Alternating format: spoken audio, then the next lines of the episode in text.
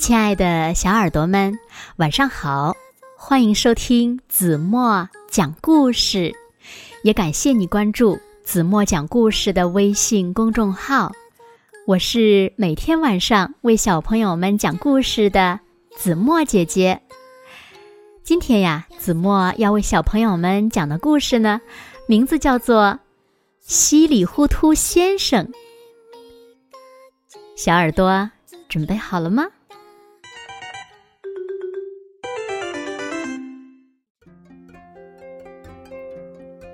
在一个乱糟糟的公寓里，住着一个年轻人，人们呢都管他叫稀里糊涂先生。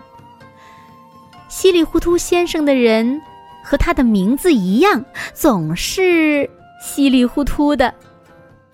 他不是出门忘记带钥匙，就是把衣服的扣子扣错，有时候甚至连鞋都会穿反。当然了，这并不妨碍稀里糊涂先生成为一个建筑师，对，一个稀里糊涂的建筑师。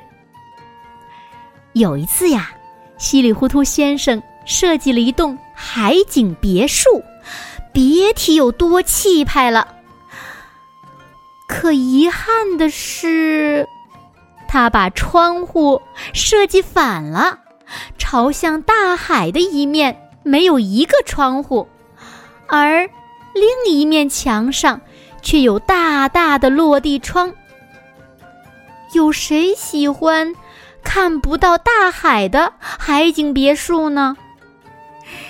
由于没有人住，别墅老板呀赔了很多很多的钱。稀里糊涂先生。还为一家卖马桶的公司设计了一幢大楼，他把大楼呢设计成了一个大马桶。老板觉得这是一个顶好的点子，可遗憾的是，稀里糊涂先生忘记设计马桶盖儿，也就是大楼的楼顶。在大楼里面工作的人们，经常要清理掉下来的树叶和鸟粪。当然了，这还不是最糟糕的。如果赶上下雨天，他们必须穿着雨衣，打着雨伞，才能继续工作。还有一次，有人让稀里糊涂先生设计一幢水上歌剧院。瞧瞧，这就是他的作品。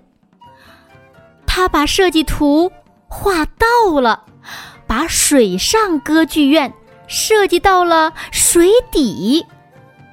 如果人们想去这个水上歌剧院看演出，就必须呀坐着潜水艇，或者穿着潜水衣，背着氧气瓶才行。最近的一次呢？稀里糊涂先生在设计一幢大楼的时候，不小心在楼的高度后面多加了一个零。小朋友们猜猜，发生了什么？他把一座十层高的楼房设计成了一座一百层高的摩天大楼，但遗憾的是，这座。高耸入云的摩天大楼没有电梯。如果想去大楼楼顶，一定要带上足够的水和食物，否则呀，一定会在半路饿晕的。海景别墅居然看不到大海，谁见过没有楼顶的房子呀？稀里糊涂先生的设计简直太马虎了，大家都要气炸了。他们举着牌子一起去找稀里糊涂先生算账。如果当初仔细一点儿，该有多好呀！稀里糊涂先生后悔了，可是，一切都太晚了，再也没有人来找他设计房子了。无所事事的稀里糊涂先生，只好每天收拾收拾屋子，在屋子后面的空地上种菜。一天早上，当稀里糊涂先生揉着眼睛来到屋子后面的空地时，他被眼前的一切惊呆了。空地上长出了一堆大的不能再大的蔬菜。稀里糊涂先生高兴极了。哦，这正是我想要的！稀里糊涂先生惊呼道。稀里糊涂先生赶紧钻进自己的小屋里，拿起笔来在纸上画呀画呀。这一次，稀里糊涂先生认真极了。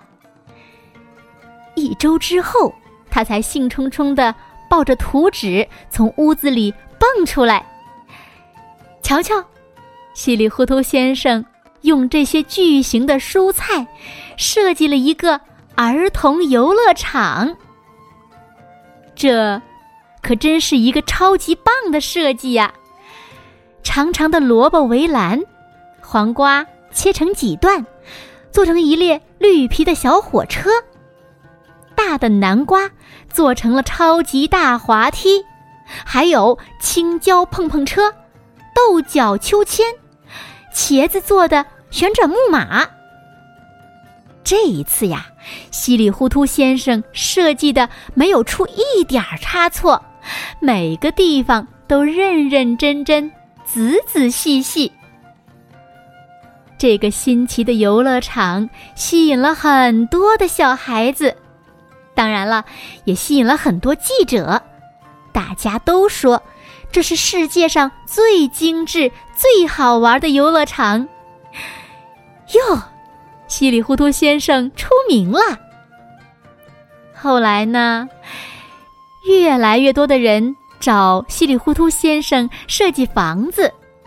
当然了，稀里糊涂先生再也不是稀里糊涂的人了。好了，亲爱的小耳朵们，今天的故事呀，子墨就为大家讲到这里了。那小朋友们，你们知道稀里糊涂先生是因为设计了什么而又再一次出名了吗？那你们是喜欢之前的稀里糊涂先生呢，还是喜欢之后的不再稀里糊涂的先生呢？快快留言告诉子墨姐姐吧。好了，那今天就到这里了。明天晚上八点半，子墨依然会在这里。用一个好听的故事等你回来哦，你一定会回来的，对吗？如果小朋友们喜欢听子墨姐姐讲的故事，不要忘了在文末点亮再看和赞。当然了，也别忘了把子墨讲的故事分享给你最好的朋友，让他们呀和你们一样，每天晚上八点半都能听到子墨讲的好听的故事，好吗？谢谢你们喽，那今天就到这里了。现在睡觉时间到了，请小朋友们轻轻的闭上眼睛，一起进入甜蜜的梦乡了。完喽。